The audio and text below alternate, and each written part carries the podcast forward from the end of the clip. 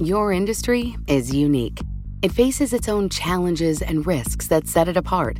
That means choosing just any insurance company just won't cut it. At The Hartford, we take pride in knowing the ins and outs of your industry and help provide solutions that suit how you do business. From liability and property insurance to workers' comp and more. At The Hartford, we don't just talk about specialization, we live it. Learn how The Hartford can help your business at the hartford dot com. Collaborate for a greener future at the Bloomberg Green Festival, a groundbreaking celebration of the thinkers, doers, and innovators leading the way. From design and culture to technology, science, and entertainment. Hear from inspirational speakers and immerse yourself in climate solutions, July tenth through thirteenth in Seattle. Title sponsor, Amazon. Official airline, Alaska Airlines. Get twenty percent off using promo code radio twenty at bloomberg live dot com slash green festival. This is Masters in Business with Barry Ritholtz on Bloomberg Radio. My guest today, and I know I say this every week, my special guest is, but really, my guest this week is finance royalty. Charlie Ellis. Uh, where do I begin describing this gentleman? And he is truly a gentleman. He is old school. He comes from a different world. Um, I, I, we were jokingly saying, I, I don't know if I've ever met a finer human being uh, other than him or Arthur Levitt. It's a, a race to see which gentleman is, is more um, of, a, of a fantastic human being. A little background about Charlie. Undergraduate, he goes to Yale, majors in art history, comes out, doesn't know what to do with himself, sort of wanders into Harvard Business School and discovers that he really enjoys it. He called it the most transformative two years of his life, comes out of Harvard and and eventually just kind of wanders into the Rockefeller family office and tells a delightful story about how they discovered he essentially knew nothing about investing. Charlie, didn't they teach you anything in the Harvard Business School? Not about investing, it was about business. And so he ends up going to N Y U, and as he describes it, getting a doctorate, and I won't spoil the story, I'll let I'll let him tell you. But then his resume, as if that wasn't enough, just continues to uh, accumulate accolades and awards and everything else. Uh, he, he works at D L J, and then he sets up Greenwich Associates, where he is essentially a consultant to the financial services industry. He is on uh, the Yale Endowment Board of Managers, where he's the chairman with David Swensen, who's the C I O. He's won all manner of awards from all sorts of people. How I know Charlie Ellis was from a short uh, essay that he wrote in nineteen seventy-five, and I read it decades afterwards, called The Loser's Game, and, and why this is so important for investors. Charlie reads a, a book about tennis, Extraordinary Tennis for Ordinary Players. And the book describes how tennis is really two games in one. There is the professional game and the amateur game. And, and why do we say there are two games in one? Well, the way professionals win is they outscore their opponent. They place the ball with great force and accuracy just outside of their opponent's reach. So professionals win tennis games. On the other hand, and by the way, that's professionals playing other professionals. So even when a professional, when the score is such that one professional has lost to another professional, it's because he was beaten by the winning player. Compare that with amateurs. The way amateurs play tennis, they lose games. Amateurs try too hard. They hit the ball too far. They double fault when they serve. They hit the ball into the net. Amateurs have lots and lots of unforced errors. And so when you have two amateurs playing each other, it's not that one of them has beaten to the other. It's that one of them has lost more points than the other and therefore loses. Professionals score more points and win. Two professionals playing each other. Amateurs essentially defeat themselves. And to Charlie's great credit, and here it is in nineteen seventy-five, it's the middle of a bear market. Who is even thinking in these terms? He looks at this book about tennis and draws the analogy to investors. Investors lose all the time. Even professionals who, in theory, should be hitting harder, more accurately, and just outside of their opponent's reach, as he describes it, the competition is so intense. There are so many bright, well-learned, knowledgeable, intense, competitive players in the marketplace that they all sort of cancel each other out. And the advantage of indexing, in Charlie Ellis's view, is that when you have all these smart people and they all cancel each other out, A, you can't compete with them as an amateur. You certainly would never step on to the field of a football game on a Sunday and play with the pros. They they need three gurneys to carry you off the, the field of play. It's the same thing. You step onto the gridiron, you step into the professional trading uh, as an amateur, and you're up against the biggest, smartest, strongest, fastest firms who have all the tools and everything they need to beat you. But they're all competing against each other, and what ends up happening is low-cost, low-activity index funds over the long haul tend to be the best uh, opportunity for most individuals. Uh, this is a tremendous insight that he developed, not just why indexing works, but the way that amateur investors manage to hurt themselves. And no matter how good the pros are, how they all essentially cross, you know, cancel each other out, is really a fascinating insight. Uh, and and from that, he's built a, a just a tremendous body of work and a tremendous reputation as an investor, as an advisor, as a consultant um, to a number of very, very large financial institutions. If if you can name a firm off the top of your head, there's a fair probability that Charlie Ellis has consulted with them and given them advice as to how they should be running their business, as well as how they should be managing their money. Uh, so I just found it, I was tickled pink to, to sit with him for a couple of hours. After the show, I walked him uh, over to the Yale Club where he had an event that, that night, and he was just a delight to walk down the streets of New York on Saint Patty's Day and just talk about everything that was going around in the city around us. I found him to be uh, utterly charming. It was my pleasure to spend a day with him. Without further ado, my conversation with Charlie Ellis. This is Masters in Business with Barry Ritholtz on Bloomberg Radio. I am actually extremely privileged this week to have really financial royalty in the room. My guest is Charlie Ellis. Say hello, Charlie. How can I say anything after that introduction? It's well, over, over the top. It's going to get worse. So a little background about who Mister Ellis is. Doctor Ellis, you don't really go by doctor, do you? No, it doesn't work very well, but it's very good for making reservations at restaurants. So Charlie began his academic career. He received a at Yale, he received a B A in art history, subsequently went to the Harvard Business School, and almost on a lark ended up getting a P H D in finance and economics at N Y U, and then became a charter C F A, Uh, certified financial analyst in nineteen sixty-nine. Now, that's a pretty good background for most people, but that wasn't where we stopped.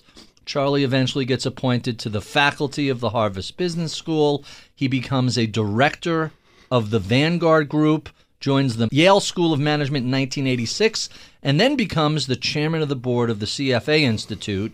And then the awards start to come. He's one of a dozen people in the world who is recognized for their lifetime contributions to the investment profession by the C F A, the Yale Medal of Honor for his service to the university, the Harvard Business School Alumni Award for lifelong service. He is the author of sixteen books on investing, and really there is there are few people in the world who have his depth and breadth of knowledge. I've been a fan of yours. I've been reading your work for a long time. I'm an enormous fan of Winning the Loser's Game, which was started out as a paper yep. back in nineteen seventy-five and then became a book. But reading that background, the first question I have to ask you, how do you go from art history to finance? Well, first of all, unless you're really good at art history, there's no destination there. No money. No money in art history. No money. Uh, you really have to be very good to get to the top of the group. Mm-hmm. And at the top of the group, it's quiet and lonely, and I realized I'm a social guy. I didn't want to do that. Okay, so you come out of business school and... Totally unprepared for anything. Unprepared for anything, yet Goldman Sachs offers you a job And the story is they offered you a job at four thousand eight hundred dollars a year, and you were looking for five thousand dollars, and you said, thanks, but no thanks. That's roughly right. They uh-huh. didn't actually offer me the job. They posted a job uh-huh. for people who would like to apply for the job. And I was very interested in Goldman Sachs because my father was a lawyer, and he said, it's the best firm on Wall Street. Mm-hmm. It's not the leading firm yet, but it will be. And that was the kind of outfit I wanted to join. But when I looked at the ticket as to what you're going to get paid, I realized it's not going to work because I was getting married to a wonderful woman who had gone through Wellesley College on scholarship and loans. And the commitment to Wellesley was you'd pay off the loans. And I knew I was going to have to do it. So you needed five thousand dollars, and I Goldman needed, wasn't I needed a full five thousand dollars. And your dad actually turned out to be quite prescient. I think you were in, if I read your bio right, you were in the seventh grade. Your father, who was an attorney, said, uh, Charlie, I don't think law school is going to be for you. Well, it wasn't all love and affection. It was being very, very realistic. We got along wonderfully well. I had a great father, a great mother, too. It was one of the lucky blessings of a lifetime.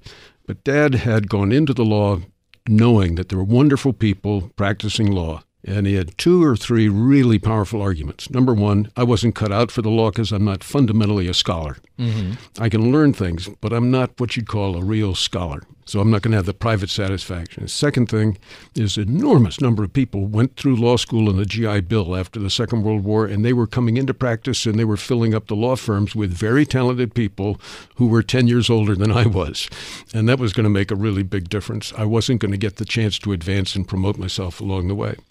And the third thing is Dad said, you know, the law, which I have loved, is shifting from being a profession to being a business. And if you're going to go into a business, the least you can do is go into a real business. Instead of struggling with a shift from profession to law, once you go into business, you've got a, an appetite for working with other people, and you like to be a leader in organizations. And I think you'd be happier at that. That, that leads to something you said about the financial profession, which is it should be a profession, but it's not. It's actually a business. Well, parts of it should be a profession. For example, investment banking should be a profession. Uh, investment management most definitely should be a profession.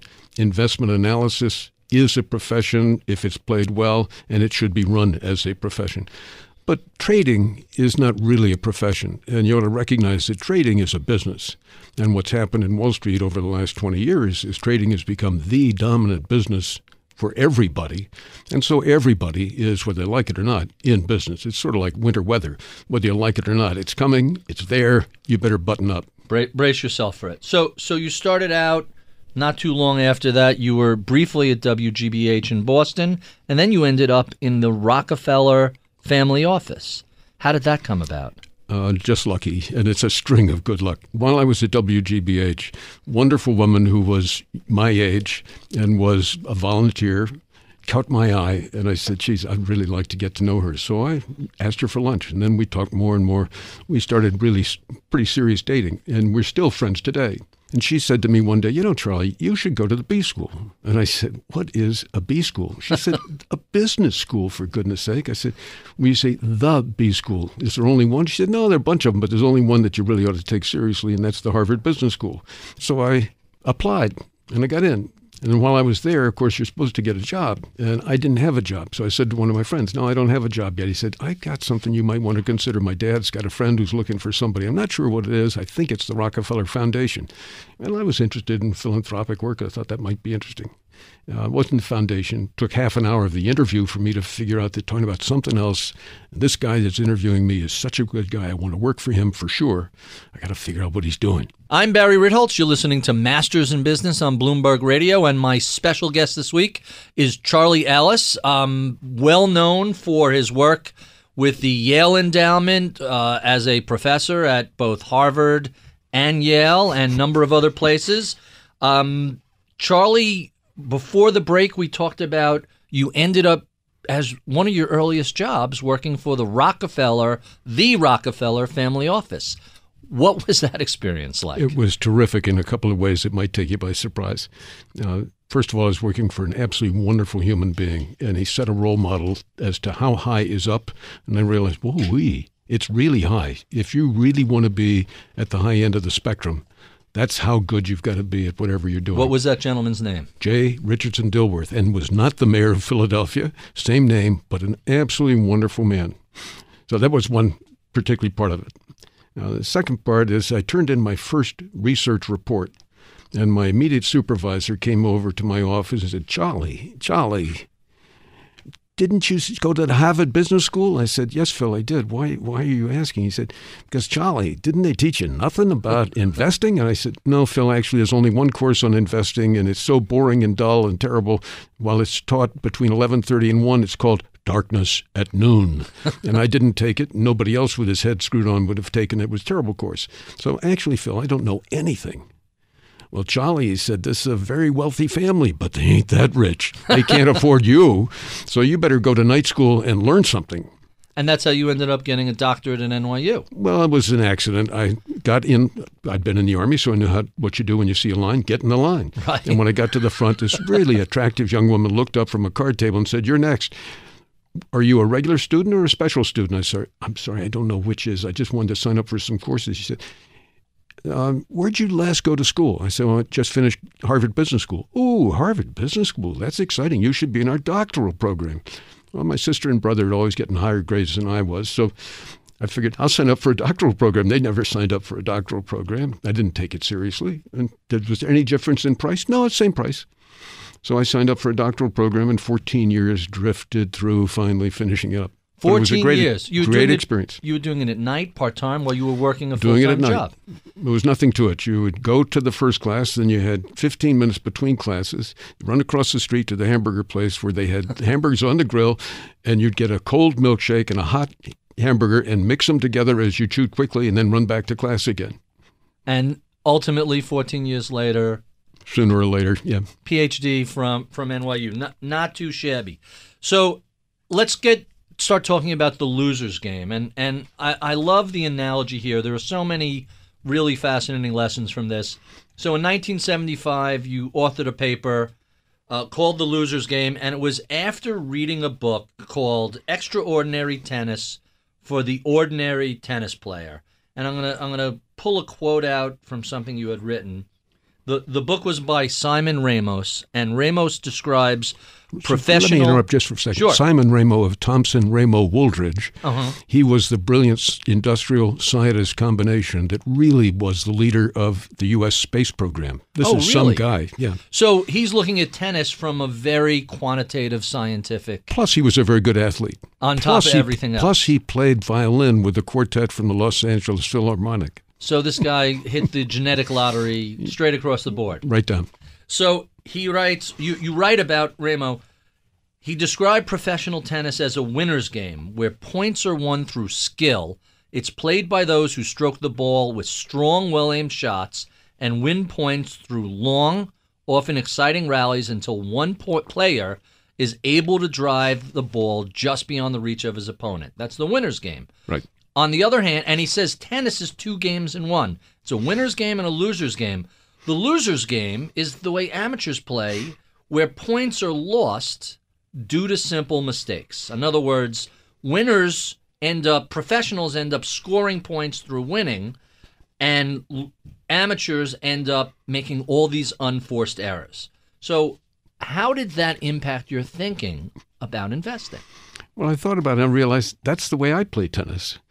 When Linda and I go off and play, we come off the court. There may be some people waiting because we've gone a little bit over our time on the court.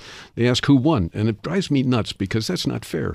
I was in control of that game, completely in control of it, because I hit more double faults.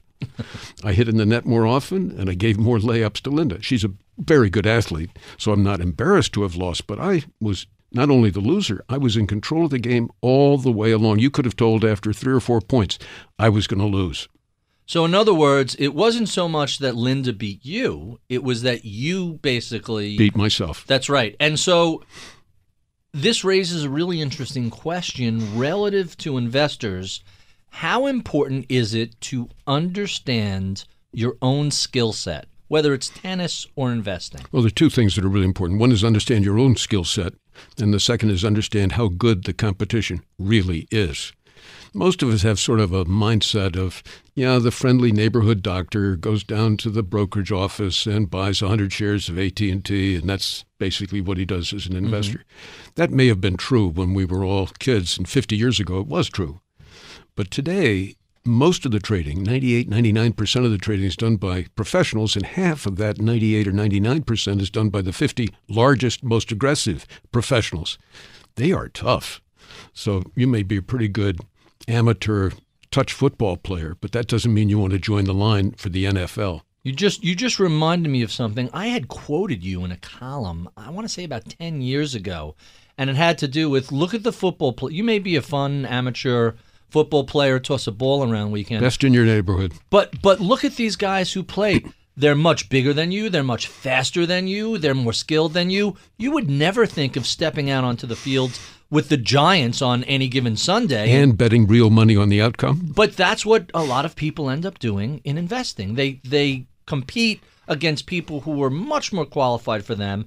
And the same result happens as if they were playing football with the New York Giants. Yes, but we don't notice it. We don't keep a tight score, and we don't embarrass ourselves by seeing reality. So it's a little bit easier. the the broken bones aren't as visible when you're an investor than when you're playing football. Right, but the pain and anguish that people are providing for themselves as their years go by is just awful.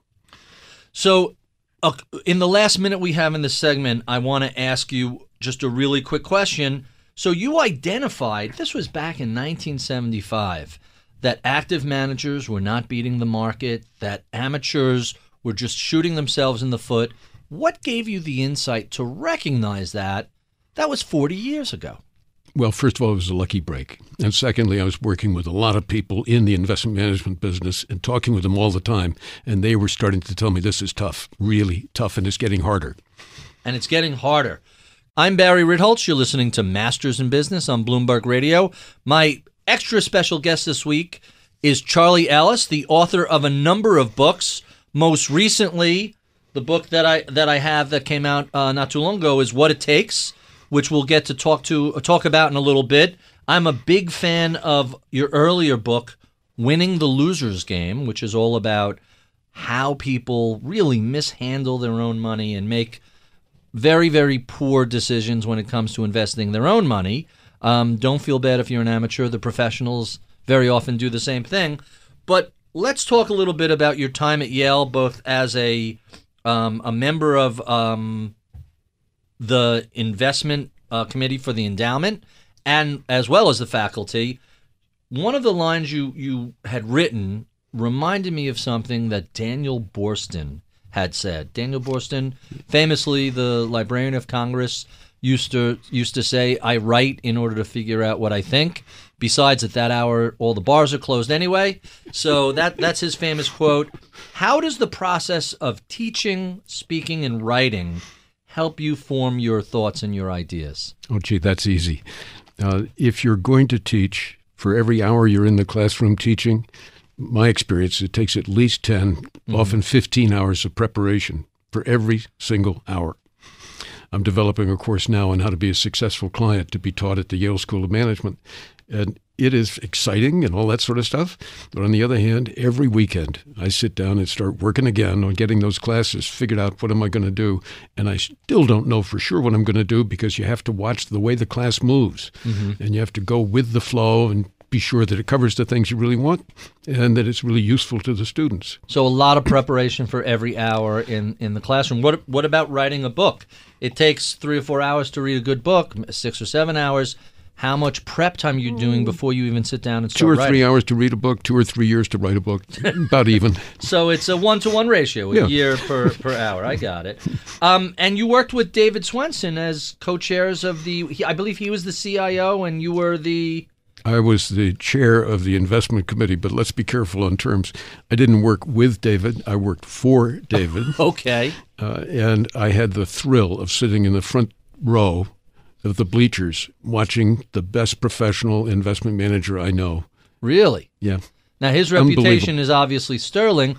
So one of the questions I have to ask is, what made Swensen so unique? So many different things combined. Number one, he's brilliant. He's mm-hmm. the first guy to think of even considering doing a derivative. Did a swap on interest rates between I B M and the World Bank. Uh, number, he's a very competitive guy. Watch him on a softball field. You'd think the world was absolutely determined his whole future on the base, whether people are going to get hits or not. Watch him playing squash or tennis, same thing all over again. Third, he's one of the nicest people on the face of the earth. There are more people that would like to do something to say thank you, David, than any other person I know, except perhaps Warren Buffett, who's got an even larger following, and for good reason, very good reason. Uh, David is creative. He's tightly disciplined. He is a team player and one of the best team captains there's ever been. The number of people who have trained under David and gone on to manage other endowments, really understanding what the secrets are, has been just terrific. And he's also written the best book ever written on institutional investing. Which is called? I can never remember except David's book. I always think it was David's book. Uh, Unconventional Success. That's right, Unconventional. Very good. You you have a much better memory than I do because mine was buried back there. I couldn't get it. So let's talk about the Yale model, which essentially is what Swensen created. What is the Yale model? First of all, the Yale model is not for anybody else to use. Except for Yale. Actually, that's quite true, although Harvard's close, Princeton's close, Stanford is close, M I T is close. There's several other places that are pretty close in what they're doing. But but if you look at some of them, Harvard is a good example. They hit a rough patch during the financial crisis. They were a little behind Yale and never quite caught up with them in terms of because they never quite had a David Swensen.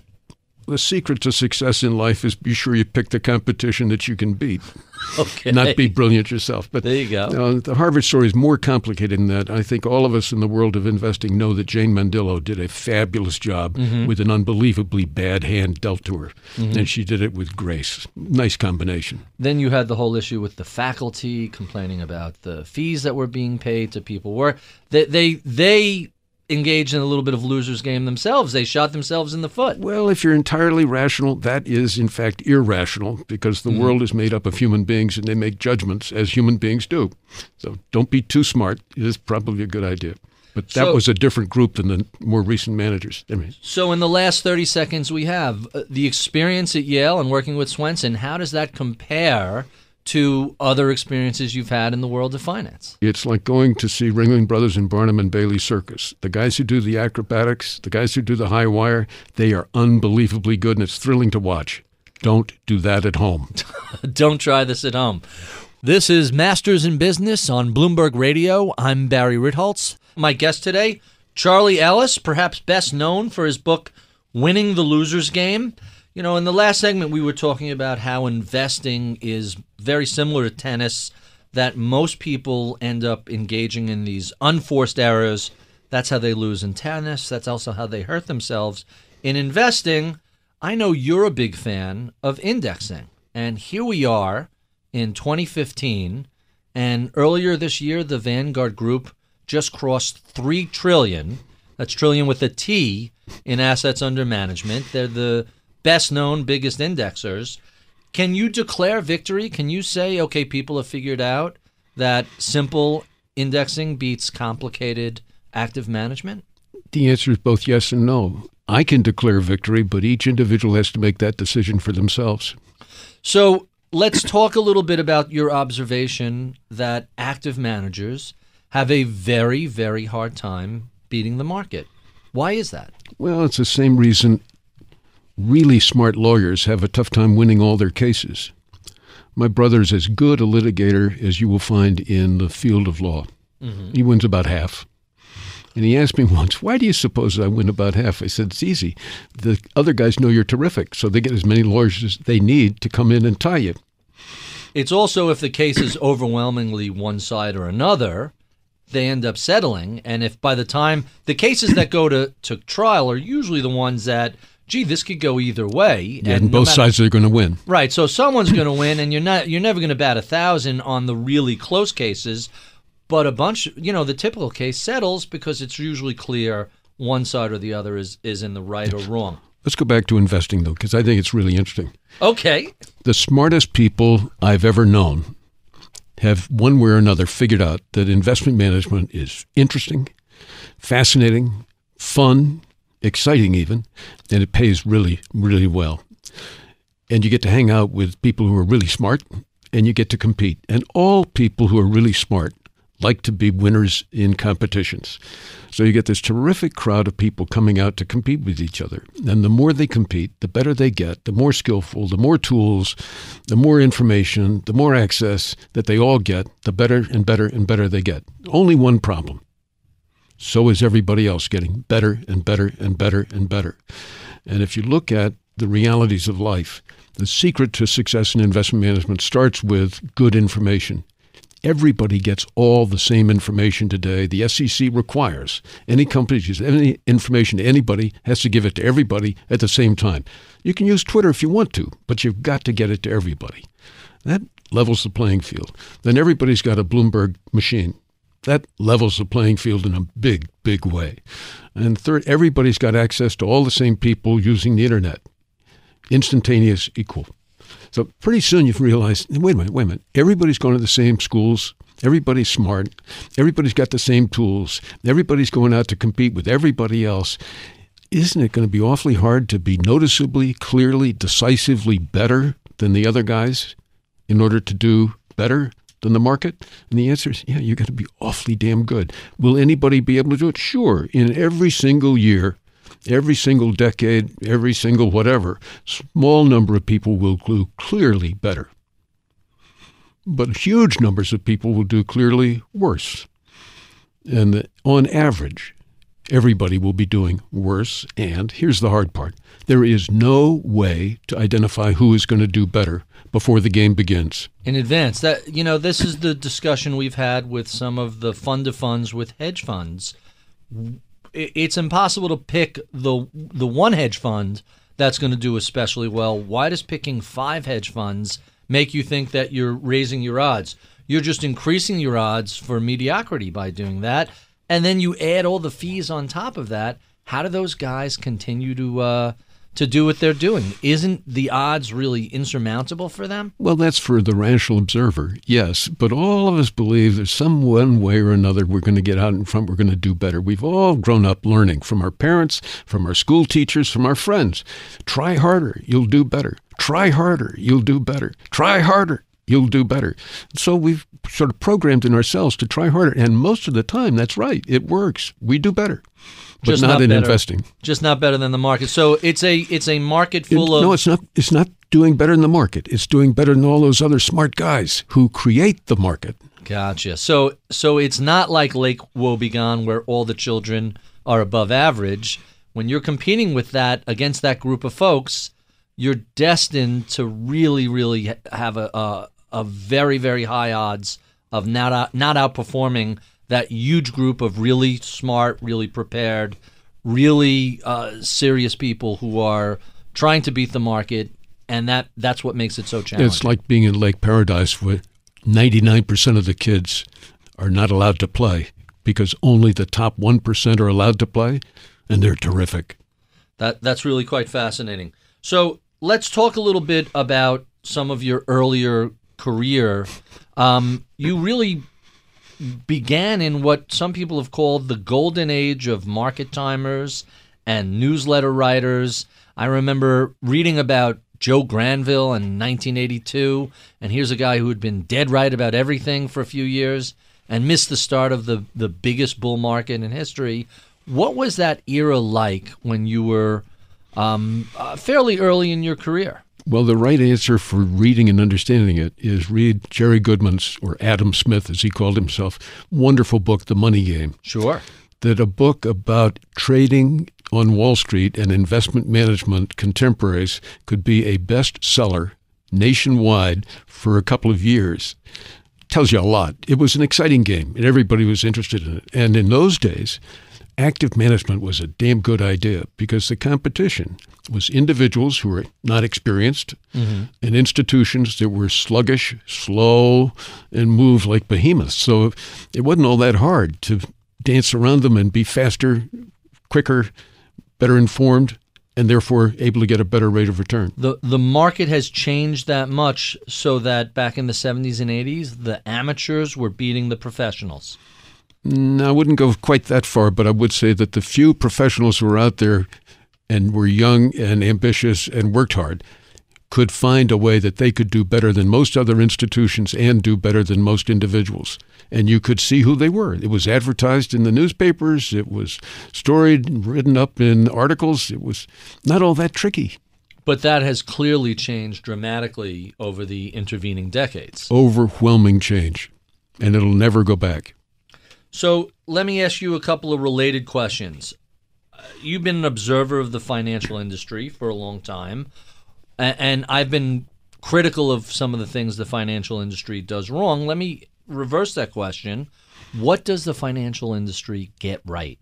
Well, first of all, the financial industry is such a big aggregation. It's mm-hmm. sort of like talking about men or women. They're- so let's focus on, on investment management. What does the investment management business do right, and what do they get wrong? Well, there are two things that are part and parcel of the investment management. Number one is what I call price discovery, figuring out what price should each individual stock be and what price it should be compares to every other stock. So comparative pricing, getting that really figured out. That's really complicated, difficult work.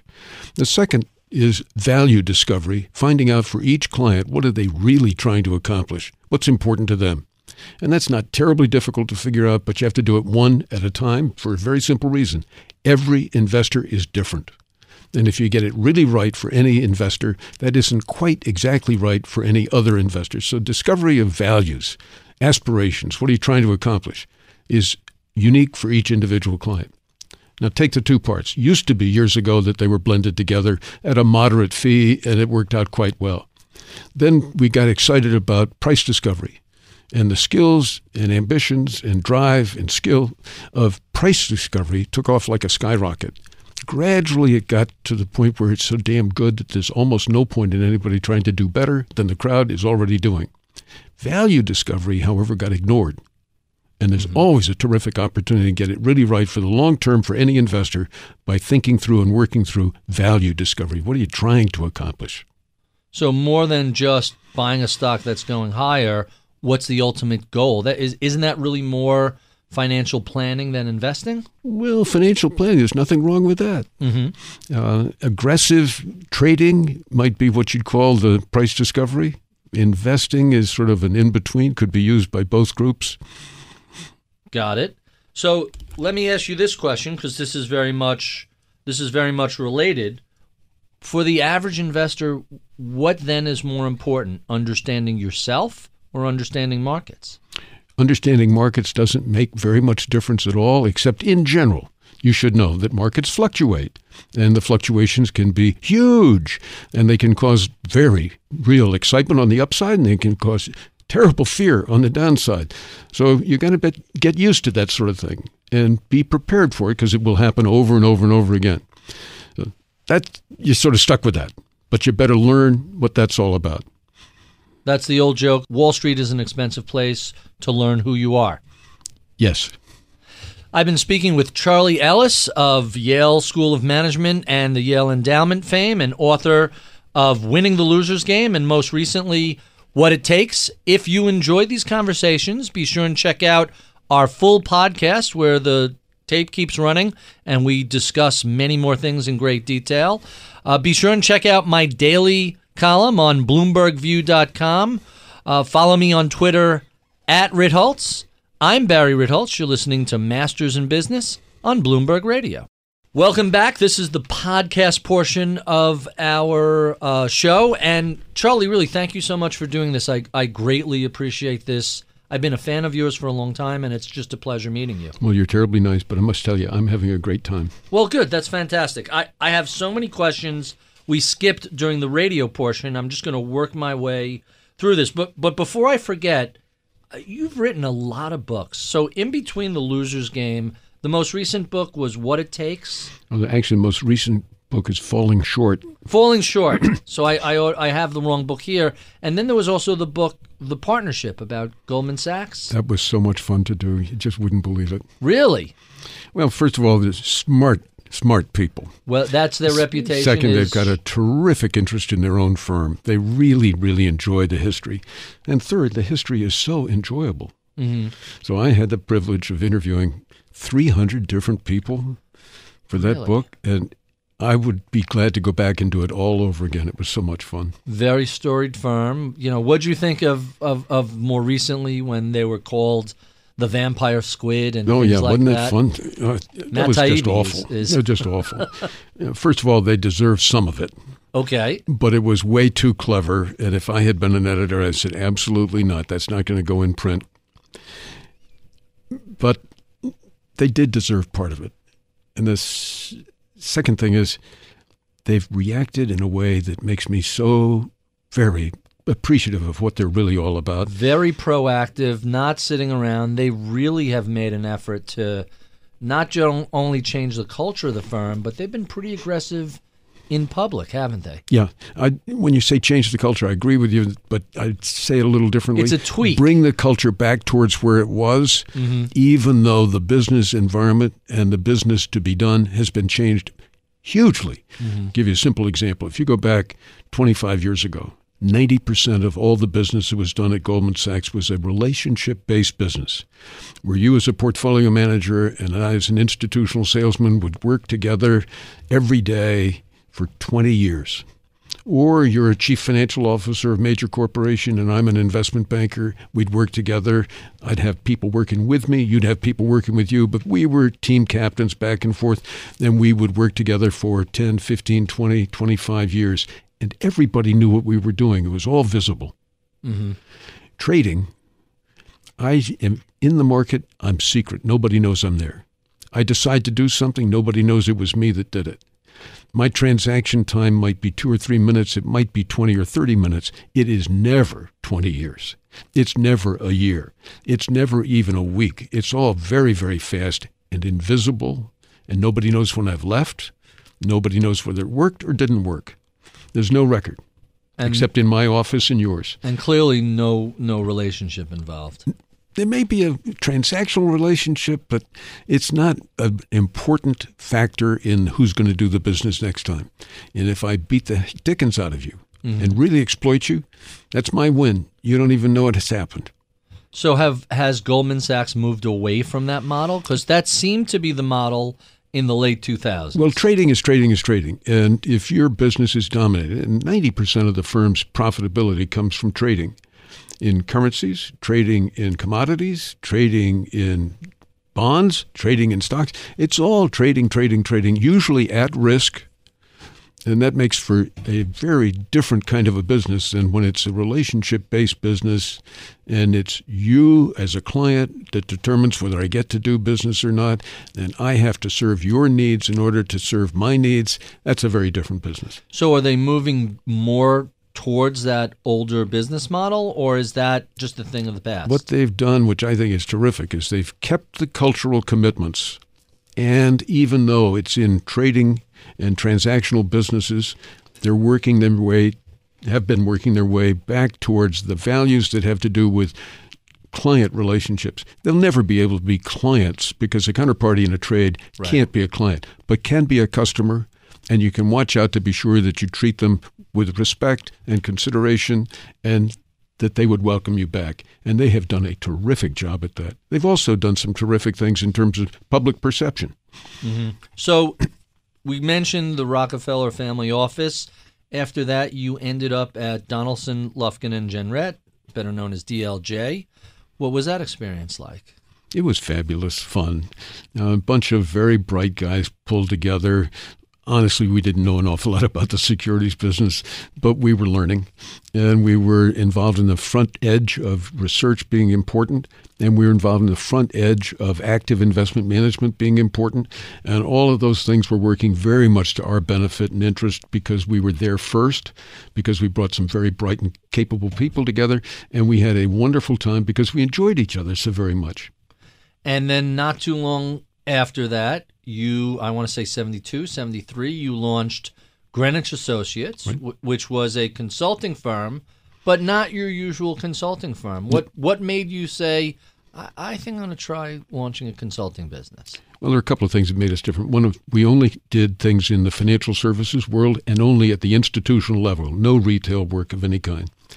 The second is, as consultants, we did all of our own homework ourselves as principals, and then went out and offered our service, which is, here is some extraordinary, undeniably accurate data, because we have just interviewed a thousand of your most important customers. And they really know what they're talking about, and they're talking about you and your competition on thirty, forty, fifty different specific variables. So if you really want to know how you're doing, this is the best source of information you've ever had, and it's undeniable data. And then secondly, we had bankers who worked with the banking clients, investment managers who worked with the investment management clients, people out of the brokerage business worked with the brokerage clients, people out of the bond business worked with the bond clients. So all around the world, we had a combination of undeniable data and very skilled, competent consultants who really knew the business. And then we worked with the same clients year after year after year after year after year. Then people get used to saying, this is really very helpful. And when you say you work with the same clients, let's let's explore that a little bit. Your client roster is essentially a who's who of financial services uh, companies, as well as, am I correct in saying you work with various treasury departments of different countries around the world? You're in a lot of different nations now. Um, from that little shop that began back in nineteen seventy-two. Most, most all of our clients were the sellers or offerers of financial services. Mm-hmm. We did a little bit of work once in a while for the Federal Reserve Bank or for central banks, but not very much at all. So it's it's primarily large institutional yep. client base. Yep. And this has become, you have, there are a few hundred, am I correct in saying a few hundred employees now? Yeah, about four hundred people. So this is worldwide. A, this is a substantial firm that they're, you know, a lot of people have never heard of Greenwich Associates, but you guys are very, very influential in the world of finance. In the little world that we were focused on. Big fish, small we ponds? Were, yeah, is that what you're saying? That's it. I don't know if that I, I'm going to tell say that that's accurate, but I'll, I'll let you s- slip away with that. Well, we really cared about our clients, and we really worked with our clients. And so if, people can tell when you're the real thing, and people can tell when you're doing better than you claimed you were doing, and people can tell when you've got a, a really good value to deliver. People in the financial world are smart, and they can catch on pretty quickly for people who are not all that good, but they can also catch on pretty quickly for people who are really good. Uh, one of the things that, that struck me when I was sifting through your some of your biographies, plural, was that when you describe the cultural values of Greenwich Associates, that's pretty much how you described it. Give the client more than they bargain for. Give Every them time. More value. Out, overpromise. I'm under, sorry, underpromise and overdeliver. Yep. And that really is what drove that the development of that business. And it makes it very comfortable position to be in for the people inside the firm to know that they're really delivering great value and that clients like it. So it's a hard work, low stress sort of uh, approach. Mm, there was plenty of stress just because of the hard work, but it was such a fun time. So let me give you a couple of quotes of yours that I really like, and, and let's see how you I hope respond they're still to these. um, I think it, I think it is. The investment management business is built upon a simple and basic belief: professional money managers can beat the market. That premise appears to be false. This is right from Uh, the original Loser's Game. Explain, not that that needs a whole lot of explaining, but explain how you came upon that. Well, first of all, I had the privilege of working directly with quite a large number of very good investment managers. And therefore, I came to a realization faster than most people would be able to that there are really a lot of really smart people out there, and they're all competing, trying to beat each other. And they all underestimate the competition because they don't realize how many other really smart people are out there. So that's one. The second is year after year after year, I would watch perfectly wonderful people trying the hardest they could, disappointed in themselves because their particular organization or their particular portfolio came in short. The third is that I was working with research data that gave access to very strong judgments right across the marketplace, and that helps a lot for learning at a fast clip. Uh, the last is I did have the privilege of knowing a lot of very, very bright people in the academic community, and I knew what they were doing, and they were doing research that kept coming up with this stuff that people are doing actually cancels itself out. These people are really brilliant. They're really hardworking, but they're not actually beating each other because they're so damn talented. So then I started paying attention to that, and then I could see, my God, it's coming true. So it wasn't a stroke of genius. It was just a matter of being there at the right place at the right time to see it. Well, well, you were one of the first that really, uh, really saw that very early. Um, uh, here's an interesting observation from you, and, and I'm actually going to turn it into a question. So given that everything you've said is is true and accurate, and we all intellectually understand that, why is it that active management is still the dominant form of investing uh, in finance? Well, we all laugh about uh, second marriages as the triumph of hope over experience. Sure. Uh, we all know about too soon old, too late smart. Uh, Say that again? Too soon old, too late, too late smart. smart. Got it. Uh, It's hard to give up on something that we all learned as kids. Try harder and you'll do better. Try harder and you'll do better. And we also have kind of an instinct for giving it a try ourselves. So I don't ever gamble in casinos. It just, I know enough about the take from the owners of the casino, and they're very good at it, and they can mathematically change the take on a slot machine from eight percent to seven percent. To six percent. If the traffic isn't high enough at eight percent, they'll bring it down until people start saying, hey, look at all the winning. Uh, and I understand that it's fun for people to do gambling. Why? I don't understand, but I do understand that people do enjoy it. Uh, if you kind of like gambling, and if you kind of like your school teachers taught you, try harder, you'll do better. And you think, yeah, I think I'll take a turn at it. I think I'll give it a try. Uh, We're sort of programmed to give one more try, one more try, one more try. And then we're also very good at not remembering the things that hurt. If you take back, if you sat down with a piece of paper and a pencil and said, I'm going to have to fill up one side of one sheet of paper with memories, I can promise you that most of your memories will be positive memories. Mm-hmm. Why? Because we're good at obliterating from memory those things that were painful. We don't remember what the appendicitis felt like. We don't remember what it was like to get hit in the jaw by that big kid down the block. We don't remember what it was like when that girl that we just thought was absolutely wonderful says, Dear John, I do not want to see you anymore. All that sort of stuff fades away, and we do remember the positive things. So, we even write so it down in history. It's not just selective perception, it's selective retention in terms of we remember the good as investors and we forget about, oh, yeah, I sold Apple at thirty-two dollars. That wasn't And we the also thing. think we're smarter than we are, which is why we all laugh about Lake Wobegon and eighty percent of the kids are above average, because that's the way we feel about ourselves. If you ask people, candidly, compared to your peers, would you rank yourself above average or below average as a driver? eighty percent of people rate themselves above average. I ask that question every time I give a presentation to a room full of, of investors. How many people in the room are above average drivers? Eight out of ten hands go up. Right. It's human nature. Same thing. Dancers? How about conversationalists? How about sense of humor? How about kissing and hugging? Everybody gives themselves a little bit above average rating, or eighty percent do. And that's been true of all kinds of things. So why can't we do that in investment management? So let's let's let me give you one other quote, and I want you to uh, to go into this. You said the investment management business should be a profession, but it's not. That was within the concept of, of the earlier quote. Why isn't it a profession? The business side gradually becomes dominant, almost for sure. Let's go back a little bit. When individuals decide they want to go into investment management, in my age group, back mm-hmm. in the sixties, it was because it was interesting, because it was fun. That's what it attracted looked like me to it, be. absolutely. It, absolutely. Because candidly, the pay wasn't all that good. Oh, is that true? Pay wasn't all that good. That's fascinating. But, but the pay has been increasing and increasing and increasing. So now it's a wonderfully paid line of work. So people who go into the business or into the field tend to be attracted because the compensation is terrific. And they'll say right away, and it's really interesting and there are wonderful people in it.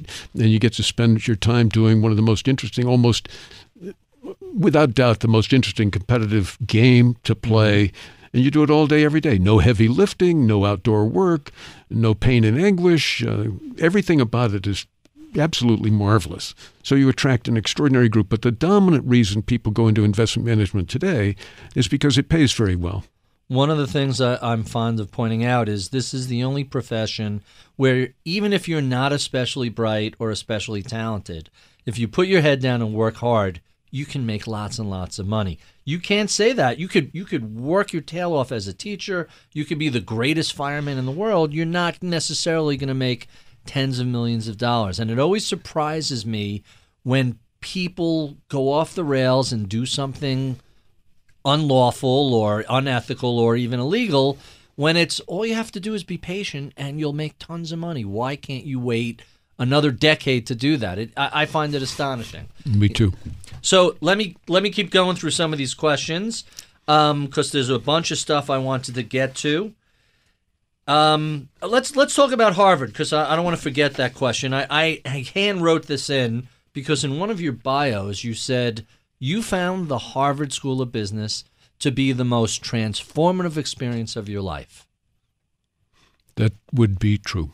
So what was it about the B school that was so... Well, there are a whole so... bunch of different things. Number one is you're about the right age for this sort of an experience. Mm-hmm. Early twenties, all of us are going through lots of changes. So we ascribe the positives to the institutions we were at, probably more than we should, but that's all right.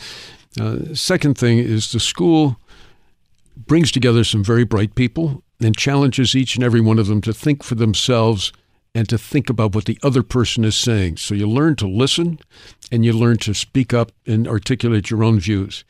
And they require you to, three times a day, three different problems every day, to work your way through a problem that does not have an answer. Really?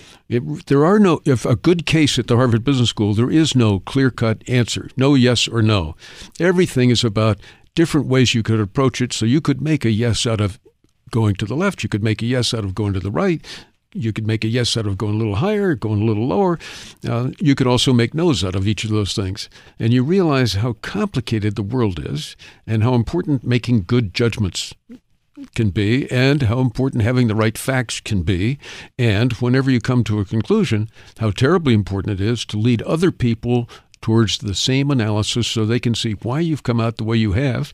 And they can either agree with you or say, no, I'm sorry, Charlie, that's not quite right. This is what you ought to do instead. And you're listening to them and you come out with better answers. So it's really learning how to think more than think creatively, else. Positively, with the discipline of getting it right. Very, very fascinating. You know, we briefly mentioned one of the people you worked for um, at D L J, but who were some of your early mentors at the Rockefeller Group or elsewhere? Oh, I've had so many different people that have taught me a lot. I, you'd have to go back to, without a doubt, the most powerful teacher I've ever had was Miss Nellie Walsh, who was the sixth grade teacher in the Elbridge Gerry School in Marblehead, Massachusetts. Mm-hmm. And she stood in front of the class one day and said, "Class, you were supposed to be twenty-six or twenty-seven or twenty-eight in number. You are forty-two. I am Miss Walsh. You as forty-two and I as a single teacher are going to do some very interesting things because we are going to cover all of the sixth grade work this year together." She was a wonderful teacher. We all loved her. One day, I was called to go to her office because she was also on the side, the principal of the school. I was surprised. I had no idea what could possibly have gone wrong. But I went down, and she said, "Charles, I'm very disappointed in you." I said, "Why, Miss Walsh?" And she said, "Am I right that you were found fighting with Peter Neely on the school playground during recess?" And I said, "Yes, Miss Walsh, but I could explain, Charles." I said, "Miss Walsh, he was picking on the little kids, and he was throwing snowballs at them, and he was putting cinders in the snowballs, and he was putting rocks in the snowballs, and he wouldn't stop, so I was trying to make him stop. Charles," and I realized she had something else in her mind, "Charles, I expect more of you than you would bring yourself to the likes of Peter Neely. That will be all." That's the best lesson I ever had from anybody. Powerful. Miss Walsh was some wonderful teacher. So she basically said, "You, I, I expect more from you than you expect from yourself." By a long shot. By a long shot. This, so what did that what did that do to you as a look, as a sixth grader? I remember Missus Welsh's class, and you were a kid at sixth grader. You're you're essentially a child. How did that resonate with you? Well, Miss Walsh was a hero for me, and she was magic. And it's not something you could walk away from because Miss Walsh had said it. It's a little bit like Al Gross was our scout leader. And he was a very thoughtful man who didn't happen to have any children. So he had decided he would get into Boy Scouting, and he would take you aside and say, here's some suggestions I think might be a good idea. Or you could go over to his home, and he would give you a little bit of extra help on learning how to pass a merit badge. Never, ever made it soft. Always the standard was high, but he would help you learn how to do it and would see, show you the pathway to being able to do it. So you would be able to be successful. And because he would help you understand what the challenge was, you could pass. That was, it was a terrific lesson in leadership. So it was it was always about aiming much higher than you think, not just coasting by, but really doing as well as you can possibly do and then some. And at that age, it's pretty easy to internalize when you've with people that have got that wonderful quality of genuine caring. So that was really a formative uh, experience to you. As, as what is sixth grade? Uh, I want to say about eleven or twelve years old. Is that about right? Uh, ten, eleven. All right. So now let let's take this to a, another place. So so that's who was formative to you as a person. Who were your big influences when it comes to investing? Who really were your investing heroes, for lack of a better word? Ooh, boy, there are an awful lot of them because I've been privileged to know a large number of people in the investment management world. I, I got uh, you for another four hours, so let's let's work uh, our way through the list. Well, Warren Buffett goes right to the top, and mm-hmm. David Swensen goes right to the top, and those two par equal. Uh, Jack Meyer, who managed the Harvard Endowment for many years, would be another at the top. Tremendous, Andre, tremendous track record. Andre Perold, who for years taught the investment management course at Harvard Business School and is now an active practitioner. Uh, you know, Bill Sharp, absolutely wonderful human being and a very, very thoughtful guy. A man named Claude Rosenberg, who started a firm called Rosenberg Capital Management in San Francisco, would be another. Uh, there are probably a dozen people at Capital Group or the American funds that would fit into that category. Mm-hmm. Start with Mike Shanahan and Jim Rothenberg, but then just keep right on going. It's one after another after another. Just terrific people. Uh, I'd, I'd need a pencil and piece of paper to make a list that I thought was anywhere near fair because it's just all over the place. And I've known people in the United Kingdom that were just terrific. Um, People in Canada, they're terrific. People in Japan are terrific. People in Australia. I've had a very privileged life. You you sound like you – I'm, I'm going to switch gears on you because something else you wrote really st- stood out to me. Um, you, you said – you've repeatedly said you, you've had a privileged life, how lucky you were with this. I, I, here's a, uh, something you said that was just stunning. It was about Greenwich Associates, but really you could ascribe it to anything.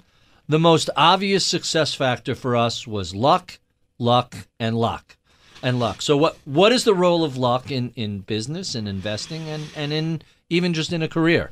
Well, there are two kinds of people, those who know that they were lucky and those who haven't figured it out yet, among those who've had a wonderful life. And the truth is most of the people that have really been hurt badly in life and have come out at the low end of the spectrum, that's been luck too, bad luck. Right. But it's really been luck. Life itself is unfair, is what Jack Kennedy said one day when he was asked, "Now, Mister President, how do you feel about those boys who were called up for the Berlin crisis?" And he said, life itself is unfair, and then going through the catechism. And some people live at a time when there's no war. Some have wars but never serve. Some serve but never leave the country. Some go overseas and never see combat. Some see combat but nothing actually happens. And other people get killed or wounded, and they have that forever. And it was a very good reminder that the experiences that we all have aren't really ones that we chose and designed for ourselves. It's... Uh, The fit happens. You know, yeah. you you. I'm I'm pulling something uh, from my memories that you had written. I think it was about Kennedy, who someone had asked him, um, "How did you become a war hero?" And his answer was along the same lines. They sank my boat.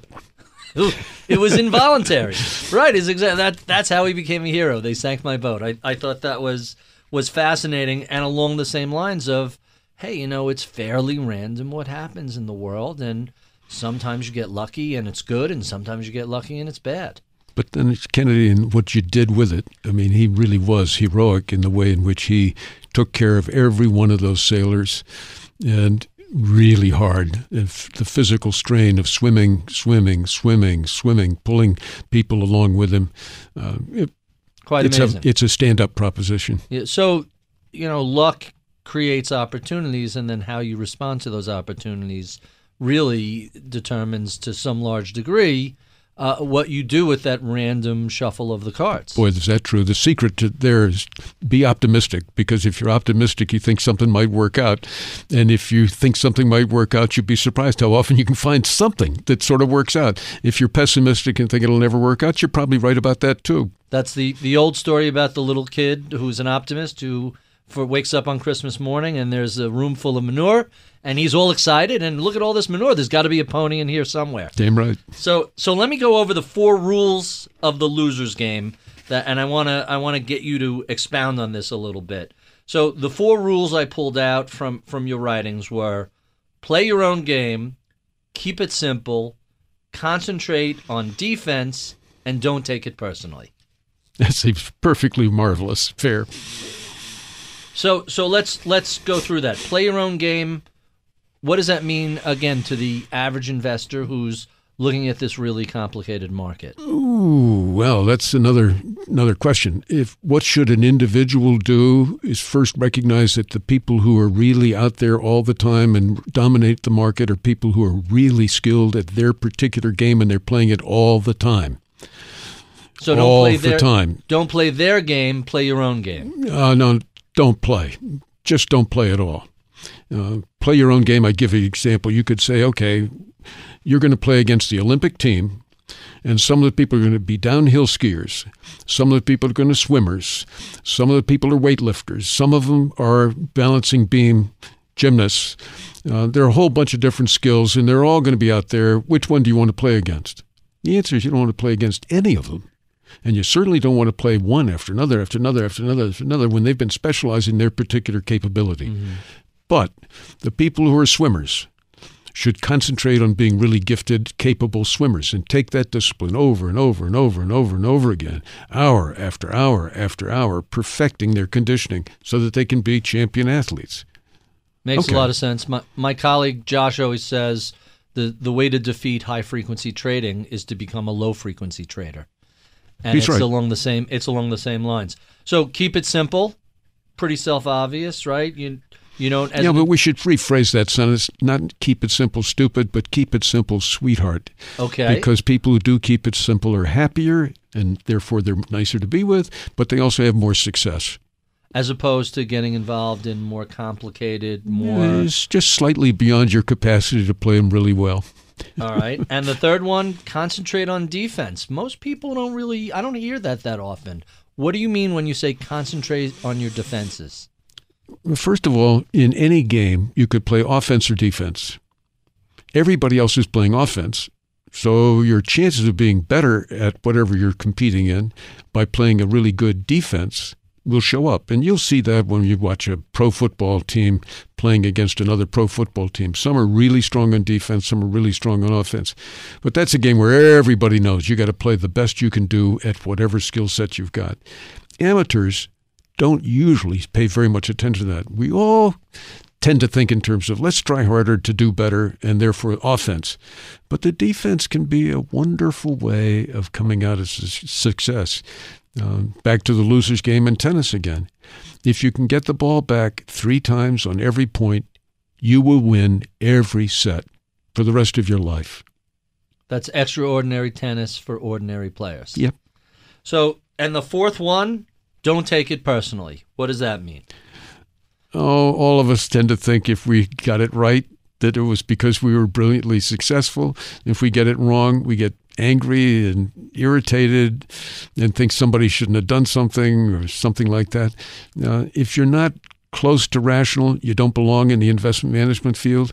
And I think the best illustration of that is a beautiful woman at a dinner party was happened to be sitting next to Warren Buffett. "Mister Buffett," she said, "I am so glad to meet you. I've heard all about you. Now, you're a brilliant investment manager. How how did you get to be so good as an investment manager?" He said, "I'm rational." And she said, "I'm sorry, but I didn't quite hear what you just said. Would you repeat that?" And he said, "I am rational." And she looked at him and said, "Is that all? Oh," and turned, talked to the other person. She was looking for a stock tip. But, you know, the secret of success in any line of work is being rational, disciplined, and knowing what the dickens you're doing and what the world of wherever you're competing, what that world is really all about. And there's no doubt that a lot of individual investors are not rational. They don't know what they're doing, and they're not prepared for the competition that they meet. We all make mistakes, and the biggest thing we can do to make our successes more frequent is to make fewer mistakes. And the answer to that is don't do the things that lead to making mistakes. For an example, I don't gamble. You've heard that. Understand. Uh, I'm an indexer. I believe in indexing. Why? Because the other guys are so damn good. They're so smart. They're so hardworking. They're so skillful. They're so informed. They've got access to all kinds of information, and they're really willing to commit any time to making a decision. So I can sit back and say, I'll bet they've figured it out. I'll bet they've got it right. Maybe not perfect. Of course not perfect, but pretty good. Yeah, pretty good. Better than I could do. I think so. I'm sad to say that. I'd like to be better than they are, but I'm not. And the other thing, I avoid the fees. And those fees, fees very low. Well, Ferry, let me put it to you. I, one day, ten years ago, I had this amazing discovery that I had missed the most important point for a long, long time. Investment manager, I was in an investment committee listening to an investment manager explain how things just hadn't worked out, and but it was going to be better soon. And on average, they were really terrific and so on and so on. And I'm looking at the numbers, and I said, you know, it's interesting. It's interesting. I have thought for years that fees were inconsequential. I just realized they're the big number. How did I get there? Let me go through the drill. It's really interesting. Number one, we all said four-letter word, single number, only one percent. Fees are small. Only is the right word if it's one percent. But what if it's not one percent? What do you mean? Well, what I mean by that is one percent of my assets, but wait, wait, wait. I already have the assets. So I'm not buying from you the assets. I want from you the returns, right? Yeah, yeah. Charlie, you get the returns. Right. So one percent of assets is how much of a percent of returns? Ooh, you know, it varies a lot. Yeah, but how much on average is it? Well, let's call it fifteen percent of returns is a one percent fee of assets. Okay, but I studied economics more than one semester, and in the second semester, they said all prices are relative to values.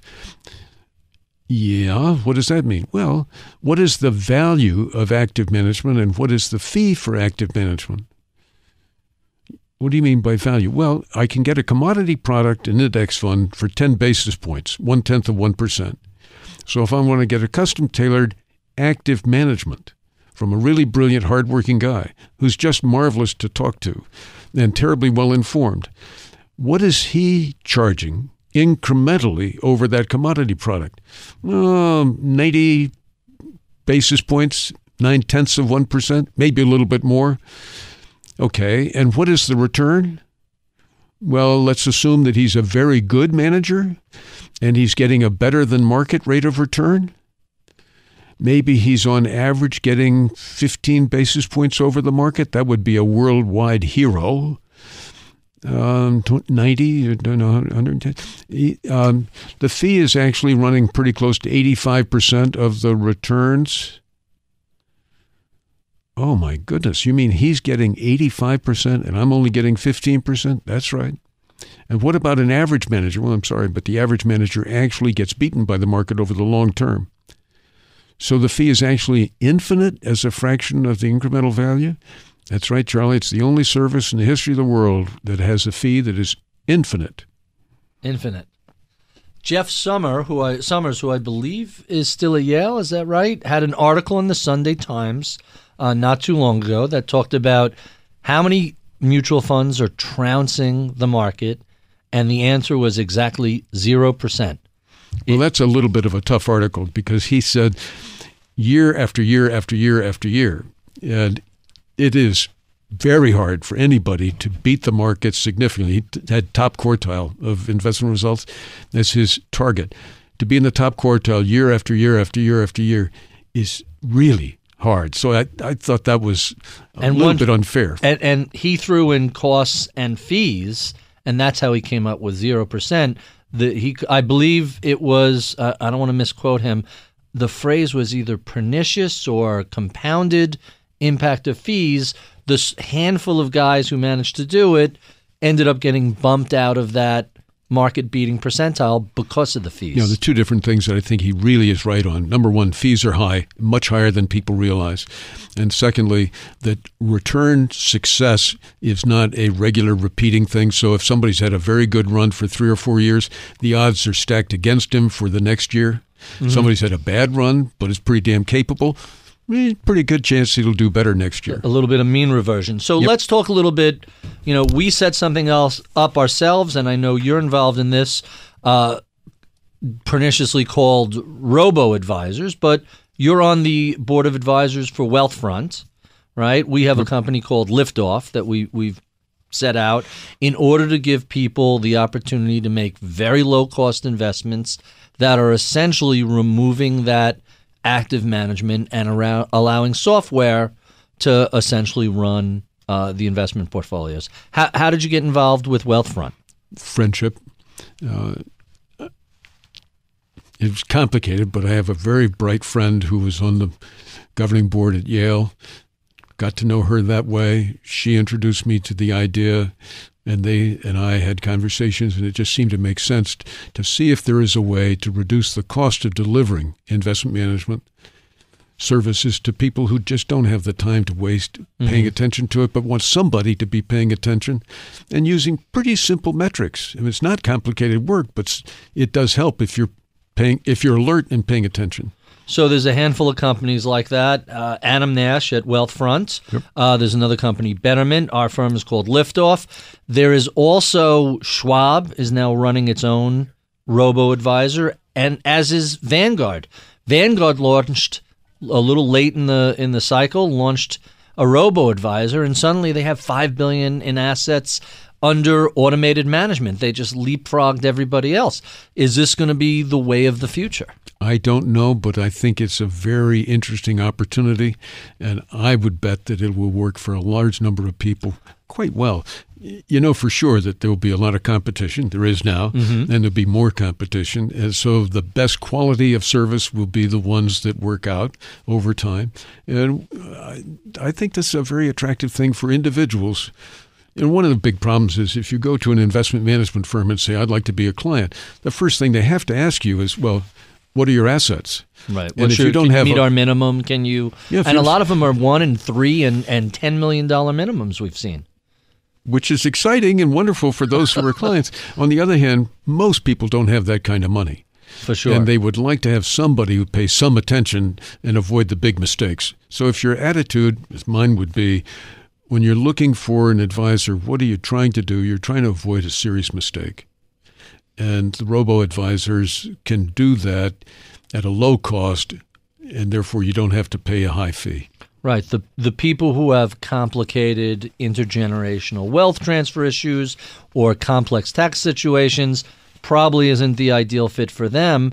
But as opposed to trying to do it on your own or, or being left to um, uh, costlier alternatives, it really seems to make a lot of sense. We agree. So Uh, we're we're down to our last couple of questions.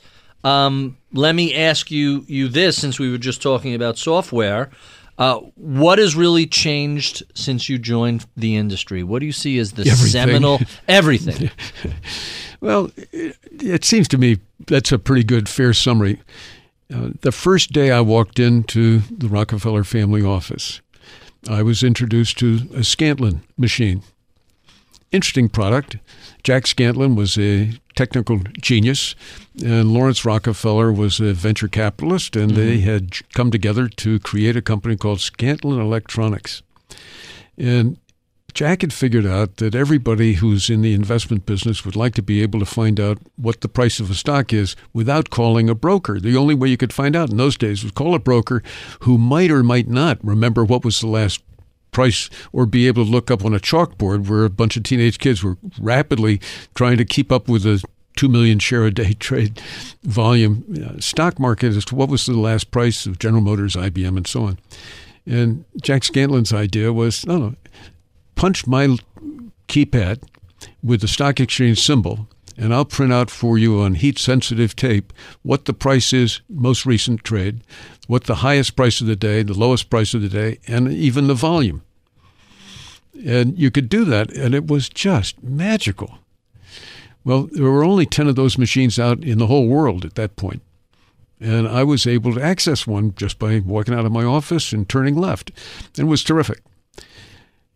It's a long way from there to today with the kind of factual information that's accessible in every minute to everybody who's actively involved in a business. Second thing is very few people are involved in research as analysts. Now there are thousands, hundreds of thousands of people all over the world who are really serious about being experts on industries, companies, demography, economics, politics, all kinds of different facts. So any kind of factual information you'd like to have access to, you can get access by picking up your phone, but you can also get it just by letting the inquiring through the internet to the people who most recently made contact with you. So terrific factual information.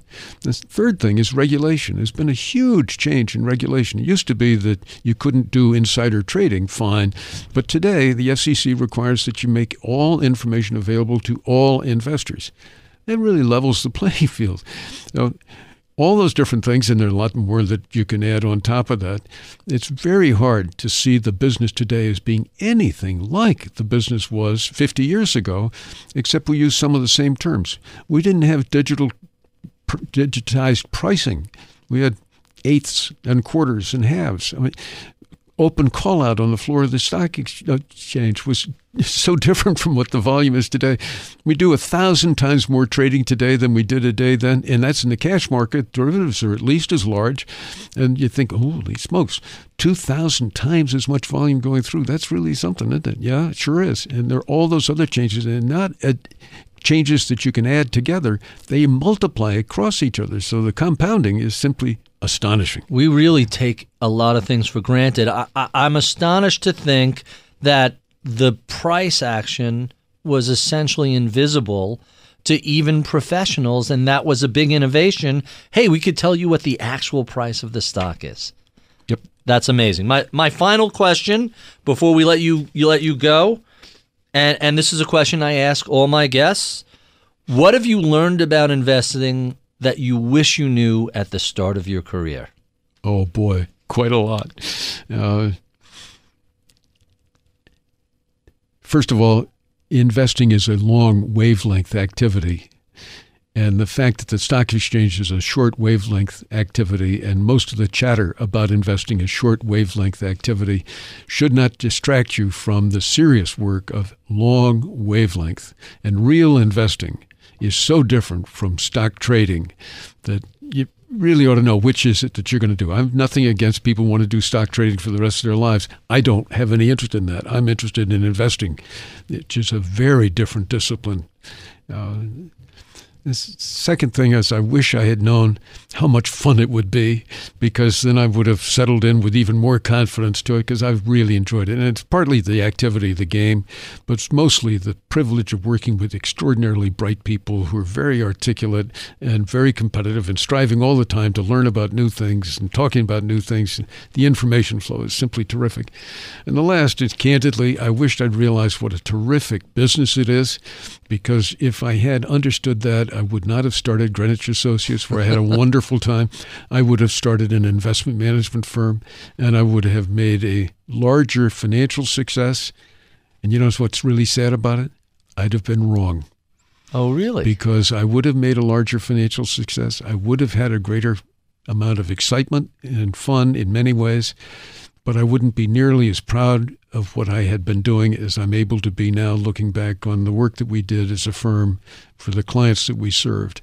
And that, to me, is the ultimate expression, because I am, ultimately, whether I like it or not, I'm much more inclined towards the professional disciplines in whatever I'm doing than the business disciplines. I love smart people. I think that's just terrific, but I'd rather work with them on the drive for competition for best ideas than the drive for competition of making the most money. Charlie, thank you so much for being so generous with your time. This has just been absolutely a, a joy and a privilege. I, I'm going to have to ask you to sign some of your books for me. We've been speaking with Charlie Ellis. He is the author of sixteen books, uh, including most recently... Falling Short. Falling Short. Uh, I, I highly recommend reading any of his books. My favorite is Winning the Loser's Game. Um, if you enjoyed this podcast, look up an inch or down an inch on Apple iTunes, and you can see the rest of our, our various conversations. Feel free to check out my daily column on Bloomberg View dot com or follow me on Twitter at Ritholtz. I have to thank my engineer, Matt Ryan, my assistant producer, Uh, Charlie Vollmer, and my head of research, Mike Batnick, for helping put this all together. And most of all, thank you so much, Charlie Ellis. This has been absolutely a delight. Thanks, Barry. I've had the most fun. You're listening to Masters in Business with Barry Ritholtz on Bloomberg Radio. Your industry is unique. It faces its own challenges and risks that set it apart. That means choosing just any insurance company just won't cut it. At The Hartford, we take pride in knowing the ins and outs of your industry and help provide solutions that suit how you do business. From liability and property insurance to workers' comp and more. At The Hartford, we don't just talk about specialization, we live it. Learn how The Hartford can help your business at the hartford dot com. Collaborate for a greener future at the Bloomberg Green Festival, a groundbreaking celebration of the thinkers, doers, and innovators leading the way. From design and culture to technology, science, and entertainment. Hear from inspirational speakers and immerse yourself in climate solutions, July tenth through thirteenth in Seattle. Title sponsor, Amazon. Official airline, Alaska Airlines. Get twenty percent off using promo code radio twenty at bloomberg live dot com slash green festival.